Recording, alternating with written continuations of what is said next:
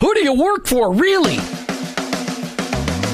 Each one of us has a calling. Have you heard this before? Your workplace is your mission field, wherever that may be. You either work for him or work against him, but you work for someone. Who do you really work for? Is it your clients, your boss, your family, yourself, or your Lord? This isn't a trick question. There is a right answer. You're either all in or all out. Are you for him? I am. In fact, I work for him. Hey, Jim, who do you work for? I work for him. I work for Jesus Christ. I want to be your hands. Let me introduce you to the host of the I Work for Him show, Jim Brangenberg. Welcome, welcome, welcome. You've tuned into the I Work for Him radio show with your host, Jim Brangenberg. Take a minute and listen. I Work for Him is it's not a program that you sign up for. It's a mentality. It's a way of living. It's a permanent shift in your Christ following paradigm.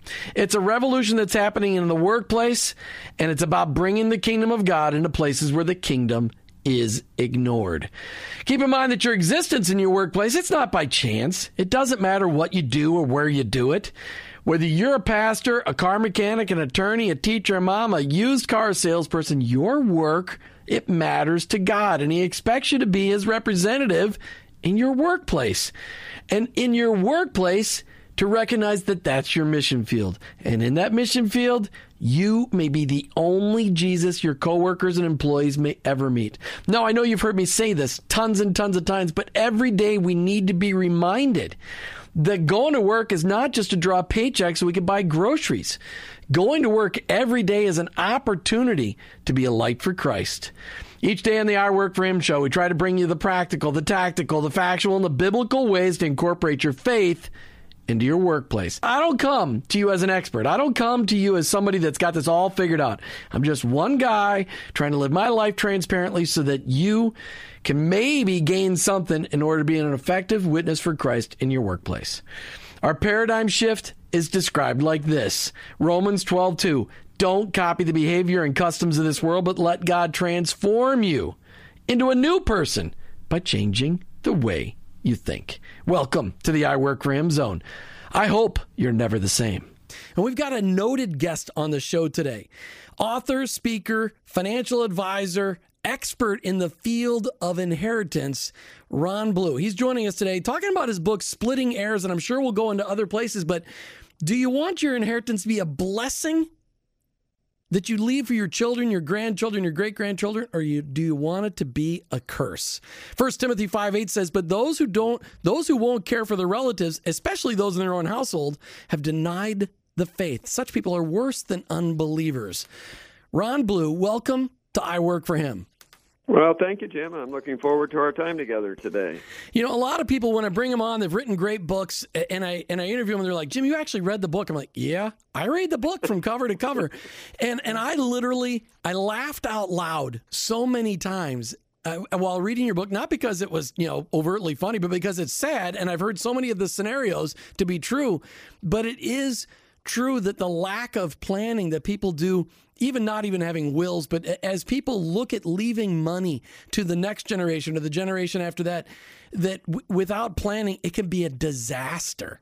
And really, you know, I, I got to meet you and talk to you back in October. One of the most powerful things you said is that you don't have to leave the money to your children all the same way that it's okay to treat your kids differently because they're all different. And if you treat them all the same, something's going to go wrong. That was a paraphrase of what you said, but it it it impacted what my own family. I went right to my parents and said, "That is so true." Because my brother, my sister, and I are night and day, and and, and it was so powerful. I'd never ever thought of it that way.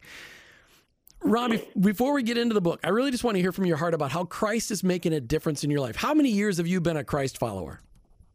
Well, it was 1974, so what's that? Almost 40 years ago. Wow, it's fantastic. That's more than 40 years ago.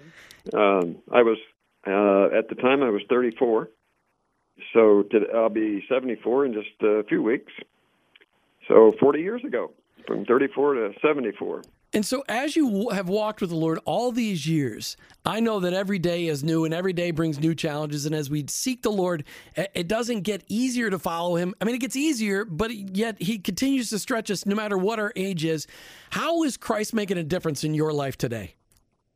Well, you know, I think the the older I get, and I've had a custom of uh, I have a daily quiet time uh, almost every day. Uh, I journal a lot. Um, and two things that really come to my mind. Number one is that I find that, you know, your your flesh is a particular way and it has certain habits and histories and experiences and so forth. And so you tend, I tend to fight the same battles, if you will, uh, with various things uh, spiritually. Uh, the other thing that is a really fascinating thing to me is that the older I get in the faith, and I'll say the more mature I get in the faith, the more I realize I don't know. uh, so it's so true. Yeah, I, I feel uh, kind of less less knowing today than I did 40 years ago. Uh, you know, I, I just had a little bit that I knew at that time, uh, and today I, I read it. But the third thing I would say is that God's word uh, is new every day, and I've been the last couple of weeks thinking about Lamentations. Uh, his uh, his uh, he's faithful, and his mercies are new every morning. And think about that. This morning when I got up, I thought his mercies are new today, and that means new. And so anyway, my uh, um, Christ makes a difference in my life, uh, hopefully uh, every moment of every day. That doesn't mean that I walk in maturity and obedience and total faithfulness, but that's where I come back to uh, each time. Oh, I love that. I love that. And that struggle is so much the same as I've walked with the Lord and like, wow, when I first gave my life to Christ 35 years ago, I thought, I know a few things that really need to be worked on, then I'll be good. And 35 years later is exactly what you say. I realize how much further, I realize all the things that I didn't know. We've got a real special privilege on the air today. We've got author, speaker, financial advisor Ron Blue, who is one of the founding director, or is the founding director of Kingdom Advisors. Ron, before we get into our conversation, I want people to hear about the broad spectrum of people that can participate in Kingdom Advisors. I've had some Kingdom Advisors on the air, but I want to hear from you who are the people that should be getting involved in Kingdom Advisors? Well, it's uh, my vision and heart has been that um, almost like the Christian counseling world, where you've got different specialties, different degrees, different expertise, uh, but what you do share is a commonality of a biblical worldview and uh, so I know that there are investment uh, people, there's insurance people, there are financial planners, there's tax experts, there's estate planning experts, all who are bringing uh, a, a needed professional expertise to uh, their clients. Uh, and if they share a biblical worldview for their Christian clients, I feel like that uh, the client is going to be better served. So we're really open to anyone offering uh, kind of financial advice uh, to people, uh, be they CPAs or attorneys or financial planners, CFPs, uh, whatever they might be. I, um, you know, I, have been in this business a long time, and as I looked back, I was sharing recently and have felt passionate about this that I know without exception that God's word speaks authoritatively uh, to all financial advice. Uh, he gives us wisdom as we go through the process, and He gives us principles in His Word for the decisions that we make. And the end result is a life uh, lived for the kingdom, uh, and it's a life that is filled with contentment and confidence and uh, clear and effective communication. So that's a long answer for a short question. Well, no, I wanted people to hear that it's not just for uh, certified financial planners, not just for financial advisors. That it, it is, as you said, people that give financial advice to people. So it could be insurance agents, could be like it could be bankers, it could be. I mean, the whole realm of people. Uh, but what, I, as I have learned more and more about it, it, I just wish I had known about it when I was in Minnesota as an insurance agent. It would have been a fantastic group to be involved in. Uh, but down here, I know that there's lots of Kingdom Advisor groups that meet all over Florida, and I just wanted people to hear about it it. I know it wasn't the topic of conversation, but I know of your involvement, and I just want to make sure everybody heard. Well, thank you for asking. so tell me why you wrote this book, Splitting Heirs. Uh, I know it, like I said, you wrote it, I know, a, a, while ago, but man, everything you said in there is still just as appropriate today as it was 10 years ago when you wrote the book. What prompted you to write this book? Well, one of the things you just said is so true, and that is that God's principles, uh, they don't change. Uh, they're always relevant, uh, never wrong, so they're always right, and they don't change. So uh, I would hope that uh, the principle, uh, and I not hope, I know that the principles that are written uh, are they're going to be the same a hundred years from now because God doesn't rewrite His uh, word every time its tax laws change. So what prompted me to Amen write to that. what prompted me to write the book really was the fact that I had had so much experience in helping people think through their uh, wealth transfer issues. And I, uh, I, I feel like there's three questions that we have to answer. Uh, number one is who owns it, which will drive every decision that I make. Secondly, is the question of how much is enough, and how much is enough can be applied to the amount that I accumulate, or what my lifestyle is like, or how much is enough to do. Uh, am I going to leave to my children or heirs? So answering the question how much is enough is is critical. But then the third question is that if I believe that God owns it and I'm a steward, then my last uh, great decision that I get to make is who is the next steward and are they prepared to handle what God has entrusted to me.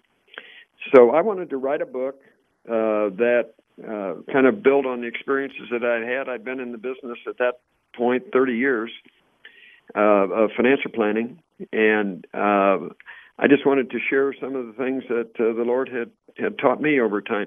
And you know, I'm not really a technician.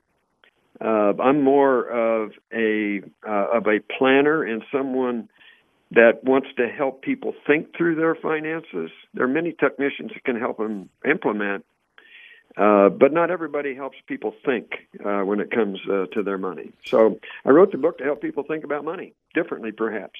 And it really reads easily, and I mean, it, it, because the stories are great in there. Talk to me about, and, and I've lived in my family's history. I've I've lived in my between my mom and her uncle, or and her brother lived when my grandmother died. That tension that's caused from a failure to truly plan. Talked about some of the family disasters that have happened because people didn't plan properly. The destruction that happens in families when people don't plan their estate. Well, you don't even have to share the specifics. The statistics and the research on it is kind of classic that wealth rarely lasts beyond the third generation. Mm. Um, and my experience uh, has been that some of the biggest issues come over the non financial uh, situations. You know, I, uh, not totally kiddingly, but I say, you know, one of the things that you could do, it, what you don't want to do is, is create what I would call coping gaps for your heirs. So there's a lot of things that you would be nice to uh, uh, for them not to be surprised. There will be uh, there will be a, um, a a conference. It's just good if you can be in that conference before you die. And so you take even uh, jewelry uh, paintings, uh, dishes, uh, things like that that have value to people. Uh, that's where an awful lot of the conflict comes.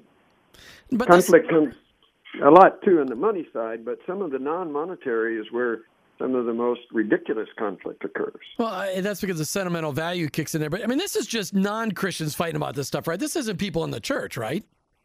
No, that's not true. not at all.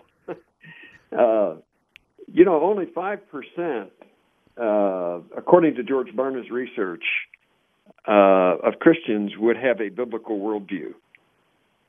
In other words, they would take the Bible literally uh, as God's word and apply it literally uh, to their lives. Only 5%. So uh, I think that this is just me philosophizing here a second, but I think an awful lot of us uh, what we do is we read God's word and then we use our flesh to make it come true, and that'll never work.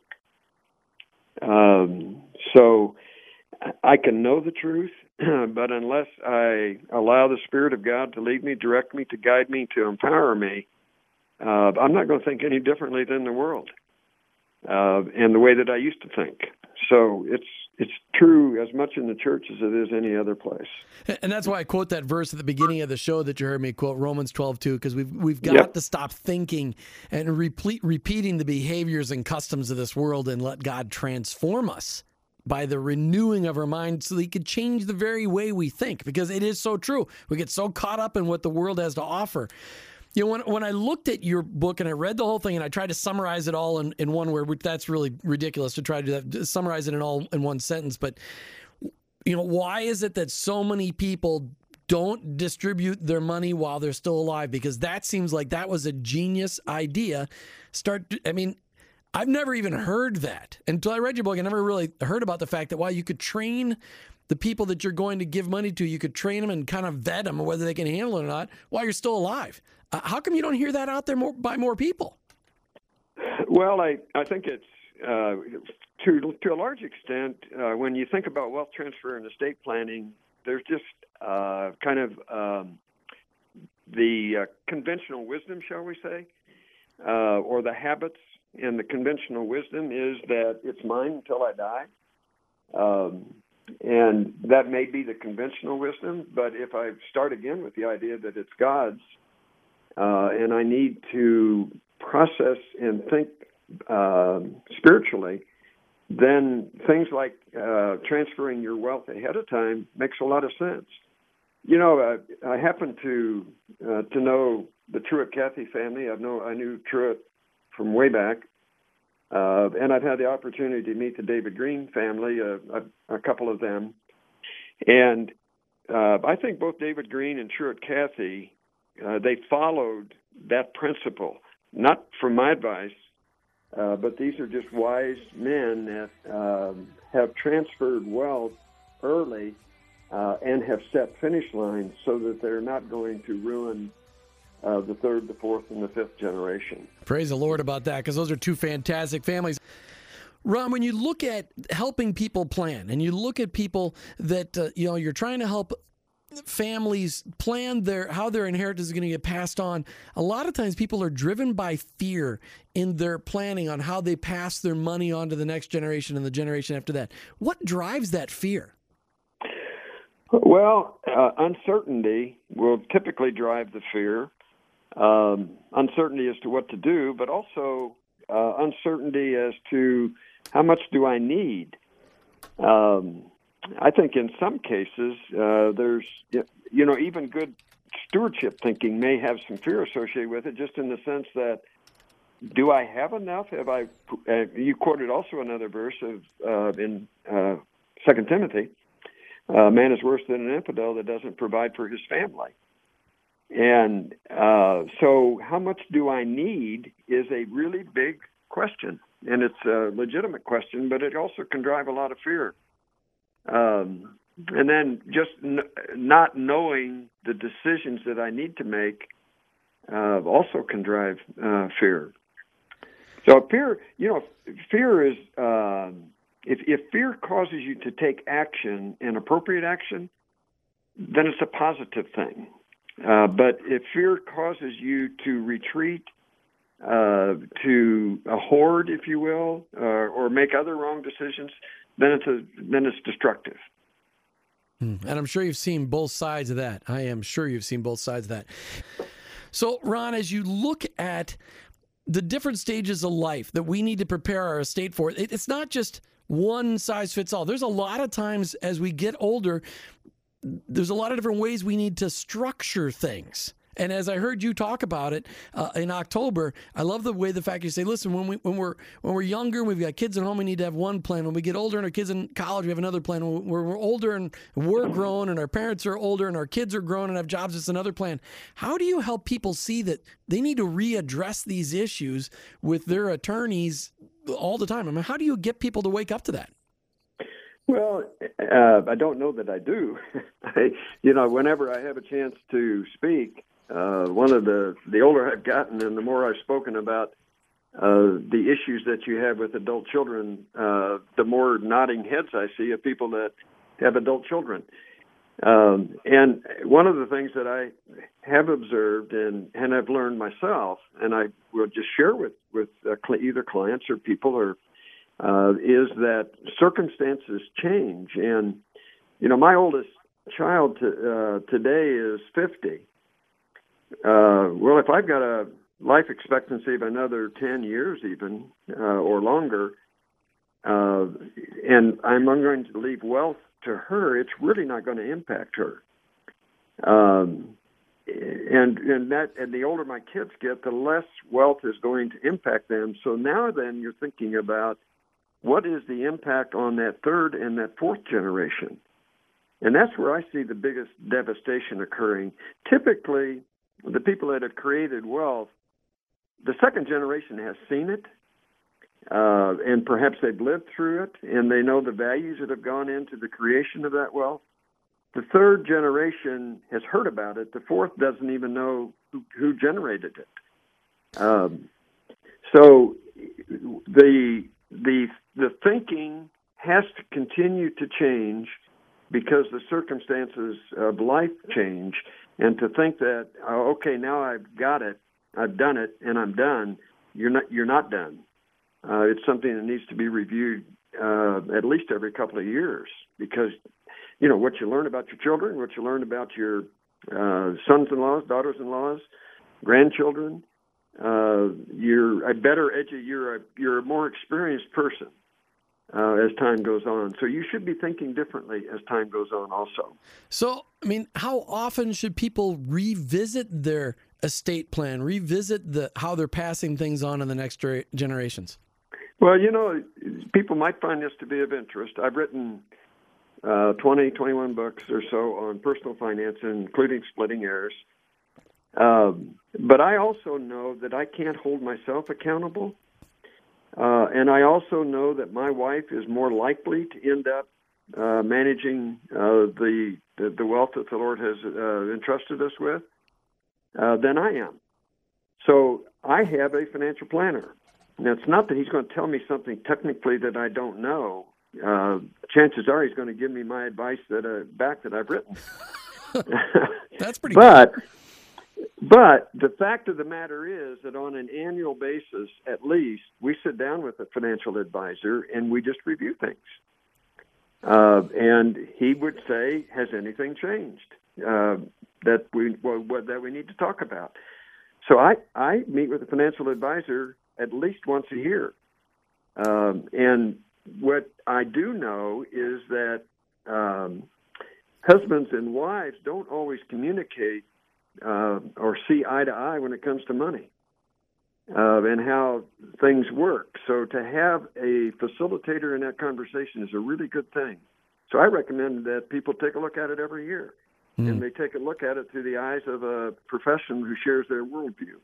Right, and that's and I totally agree with that because I, I challenge people all the time. I say, why, as a Christ follower, would you sit down with somebody who has no idea of the eternal impact of money and the, the fact that your money can make an impact on the kingdom? If you have somebody just interested in generating wealth instead of generating an impact on the kingdom, I mean, they don't have the, they don't share the same things.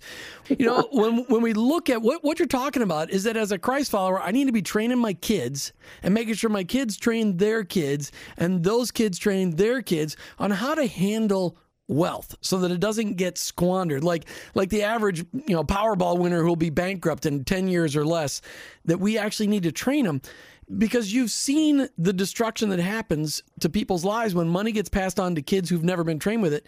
What does the average train wreck look like when grandkids and great grandkids get an inheritance? Well what it I, the biggest risk that i see is that um, in multi generational wealth transfer, there becomes at some point this sense of entitlement, uh, and as opposed to responsibility. You know, and uh, one of the principles in the book Splitting Heirs is that if you haven't passed wisdom, certainly don't pass wealth because wealth never creates wisdom, but wisdom may create wealth. So uh, when you think third and fourth generation, where you're not going to have any influence at all, uh, basically, maybe in the third generation a bit, but certainly not by the fourth generation. Um, you, you need to ask the question who's going to pass that wisdom? And because it's God's resources, you need to be uh, certain that His resources are going to be used for His purposes. And I think that's why answering that question, first of all, who owns it, is critical to effective wealth transfer and estate planning. But you also then ask that next question how much is enough? And what do you mean by that? Well, uh, there's, uh, I think, let's, let's broaden it from the wealth transfer question, but uh, how, how much is enough is a question that uh, in our uh, society needs to be answered about my lifestyle and about my accumulation. You know, I um, uh, recently one of my children uh, found a letter, and I had been quoting from part of the letter, but I had not seen the whole letter, and I got the whole letter, and it was a letter that was written in November of 1959. And I was a senior in high school in November of 1959. Obviously, I don't. Uh, I, I I, I did not read this letter in 1959, but it was written by John Steinbeck to Adlai Stevenson, who had run for president twice um, and was a UN ambassador. And, and John Steinbeck was bemoaning the fact that Christmas had become materialistic. This was in 1959. Uh, and I was alive in 59, and when I look at 1959 and, and where we are today, uh, it's not even close to being comparable. But but here's what he said. Uh, he said, "A strange species we are. We can we can stand anything that nature and God can throw at us, save plenty. If I wanted to destroy a nation, I would give it too much, and I would have it on its knees, miserable, greedy, rich, and sick. Now think about that with the uh, increase in wealth from, let's say, 1960 to today, 2015, uh, 55 years. Uh, and what we, uh, yeah, I just saw recently where uh, I think it was Ben Hogan won the U.S. Open. He got twelve hundred dollars. Well, today, million dollar payroll or uh, million dollar checks are for the winners of golf tournaments. Uh, how much is enough? uh, is a question, uh, and the re- and the research says I can never accumulate enough. Uh, and once I do, there's another hurdle or there's another thing out there uh, that I may desire. I, I can never ever accumulate enough. I think people try to accumulate enough to be successful, significant, or secure. And the only way you can be successful, significant, and secure is to be a follower of Christ and be looking to eternity. And it is so important to put that cap on and say, listen, I can just cap our expenditures and say, here's the lifestyle that I'm going to stick at. Anything above what I need to support that lifestyle, I'm going to give it away so that it, you don't become addicted to it. But there, it, it is. What, what, was who was the line? It was like, how much is enough? Just a little bit more. Right. We, you, you, there's been some people, uh, Jim, that have kept uh, their income and/or lifestyle and given away millions and millions and millions of dollars. Um, I counseled a client back in the 1980s. I said when I looked at their finances, he was the CEO of a uh, uh, grocery chain, but they lived in a trailer park. Now it was a nice trailer park, uh, but they had capped their lifestyle. And I said, you know, I think you can give away a million dollars. Uh, he died about a year or two ago, and his widow uh, contacted me and said, "When you told us we could give away a million, we did not think it was possible. But in reality, over our lives, we've given away several million dollars. And they did it because they said they answered the question, how much is enough on their lifestyle? They said, we're just fine uh, living like this. Um, so when you cap your lifestyle uh, and or your salary, if you have that option, uh, you uh, you work to give. Um, and there's there's many examples of that.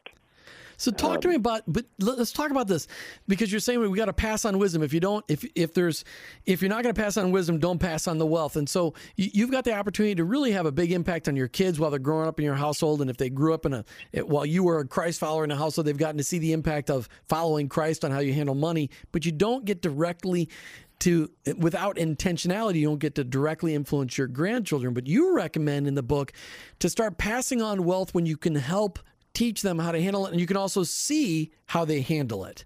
Do it while you're still alive so you can kind of test drive how they take the wheel with it. What does that look like? Well, uh, you know, I, I was speaking to uh, a men's Bible study at a Christian high school not long ago, and uh, a father asked me, he said, How do you teach your children to manage money? And I said to him, I said two things. Number one, more's caught than taught. They're going to do what they see. And secondly, uh, they learn to manage money by managing money. You know, and just ask yourself the question: Do you uh, did you learn more from your mistakes uh, or from your successes? Typically, you learn more from your mistakes. So if children don't have the opportunity to manage money, or even adult children, uh, they may manage it and make mistakes, but that's okay. That's a part of the educational process. So we taught our children, we let our children start managing the money that we would have spent on them for their clothes, for their gifts, for their um, spending money. Uh, the youngest started at age eight. Uh, and and they manage their own money well. And as they've gotten older, and as we've given them money, we we've had some principles that we followed when we've given our children money. Number one, we do not want to change their lifestyle. Secondly, we in no way want to come between a parent and a child or between a spouse and a and the other spouse.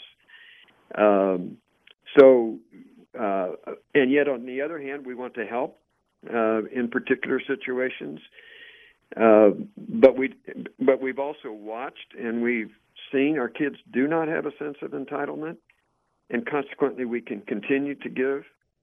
Um, so, you know, one of the principles you mentioned earlier was if you love your children equally, you'll treat them uniquely.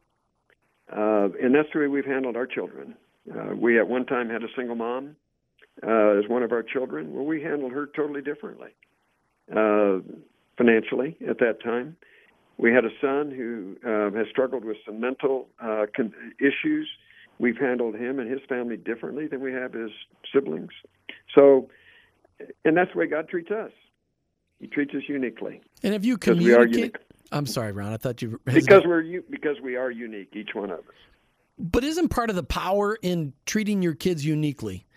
in communicating, hey, this is how it's going to be when I go. It's going to be different, and you kind of spell it out ahead of time so they know what to expect, and they don't get the surprise the day the will is delivered. Absolutely, you know, that most often occurs where perhaps one of your children uh, has a health uh, issue, or they have a child that has a health uh, issue, um, or perhaps they've been through a divorce and uh, it's a they have different financial needs, or you have uh, one son that's a heart surgeon and another son that's a missionary. Uh, they're unique in in what they're doing and how God's using them and so to treat them equally seems to be the right thing to do, but that's not the way God treats us. Uh, and I think if you communicate that with your children, that because we love you all, we want to make sure we're, we're there to help. Uh, but if we help or do something for one, it does not mean that we owe it to anybody else. You made a comment just a little bit ago that we don't we want to make sure that when we pass on money to our kids that it that it doesn't encourage laziness and it doesn't encourage a change in their lifestyle. Why is that so important to recognize? Well, I, I have seen so many people of wealth that have uh, effectively controlled their children through uh, through their lifestyle. For example, if I help my child buy a home in a particular area, they're they're buying a home but that may uh, demand a, a, particular school situation. It may demand particular maintenance issues. Uh, and so I may be committing a child to a lifestyle that they really can't afford. Therefore, they're dependent upon me. That's the most common mistake that's made. You know, I want all my kids to live near me, so I'm going to give them a home near me. Well, what you're doing is you're using money to control them. Right. Um, and I've seen that so often with people who have the means to do that, and then maybe they mean well, but what we have to do is to release our children uh, into the kingdom for God to use them in the way that He intends, not the way that uh, meets our needs and that's powerful. Although, it would it, if I had enough money, would I try to get all my kids from all over the country to live here? It'd be tempting. It would definitely be tempting. All right. So you you mentioned that you know if our grown kids don't really need the money, that perhaps we should really be considering giving the money away to Kingdom Impactful Ministries instead. Well, I mean, I know that some kids may have real issue with that, but other kids are like, "That's great. I don't need the money, Dad." So how do you how do you deal with that? Because there are a lot of ministries out there that could really use the blessing of an inheritance. Well, there's a couple of things. I say, do your living while you're giving, so you're knowing where it's going. Well, say that you got to say that slower again, so everybody gets that. okay. Say, do your giving while you're living, so you're knowing where it's going, and that's true with your children, and it's also true with ministries. And so, um, you know, I don't know whether this is true or not, but I tell people that I'm not so sure that in the kingdom you get any credit for the giving that you do at death because you don't have any choice. You're going to leave it anyway. Um, so, I, and you get more pleasure out of it when you give it. Uh, well, you can watch how it's used. You know, I was just listening on on your radio program before I came on the air, and it was Joni Eareckson. Right. Joni Eareckson Tada, and I've known Johnny for years. And um, that's one of the Judy and I give to that ministry. I know every time we get an appeal letter from Joni Eareckson that it's that we're going to give money, because and we get a great joy out of that. Uh, you know, I, I don't want to wait to get that joy. Uh, that joy is right now. Um, and Joni can sure use it right now. Um, she can't use it when I'm dead. Right. No, that's fantastic. Ron, the question I want to ask you as we close out today is I run into a lot of Christian business owners who have these businesses and they don't really have a succession plan, a perpetuation plan. What's the advice that you give that you often give to these people? Well, let me just make one correction, uh, Jim. The uh, website that you quoted is the uh, company that I started, and so it's a oh. financial planning company the uh, where they can find information relative to the content that I've got is Ron Blue Institute uh, dot uh, dot com. Okay, I'll make sure I put that on Facebook and on our website. Yeah, yeah. Uh, well, the the uh, I think that some of the biggest mistakes th- that are made um, is when you try to pass a company. If you've got multiple children, uh, it's a really difficult thing to handle that well that is a, that is a really difficult thing because some people perhaps are good leaders, others perhaps are good managers, perhaps others belong someplace else, and so transferring a company. Um, uh, you know, I, I, I spoke for Dave Ramsey uh, uh, last year, last spring, and listened to him as he described his transition plan. I thought he had done a really good job uh, of doing that. Because what he said was that ownership is different than leadership, and he was passing his uh, his businesses on to his children, but he but it, not until he had leadership in place. It did not include his children uh, in the company. So leadership and ownership are two different issues. Wow. Uh, that, and I think that that's the biggest thing that uh, that people that are going to pass a business on need to understand they're different. Um, you know, and I, once again, I would quote uh, or look at Hobby Lobby and uh, Chick Fil A as uh, founders who recognized that and prepared for that. They prepared the the heirs for ownership, but not necessarily uh, were they the leaders. Ron, I want to thank you for being on I Work for Him. It's just been such a pleasure. Ron Blue, thanks so much. Well, thank you, Jim. All right. Hey, as we come to the end of the I Work for Him show, I just want to ask you, what did you hear today that challenged you to look at your wealth in a different way to help uh, help your parents to understand how to pass on wealth without destroying lives. What did you learn today about how we can help equip maybe some business owners that we know or or maybe some people that you know are wealthy that maybe shouldn't pass on all of their wealth to their kids. That might be something that you need to pass on. What I love about the conversation that we have with Ron today is that it's just so important that we recognize that just giving our kids money can be a disaster, but that learning to give them money now and helping them learn how to handle it now is a powerful it's just a powerful way that we can help guide them. We can help train them to handle that wealth. That if we're not going to pass on the wisdom that we shouldn't pass on the wealth but to learn to start giving today as well.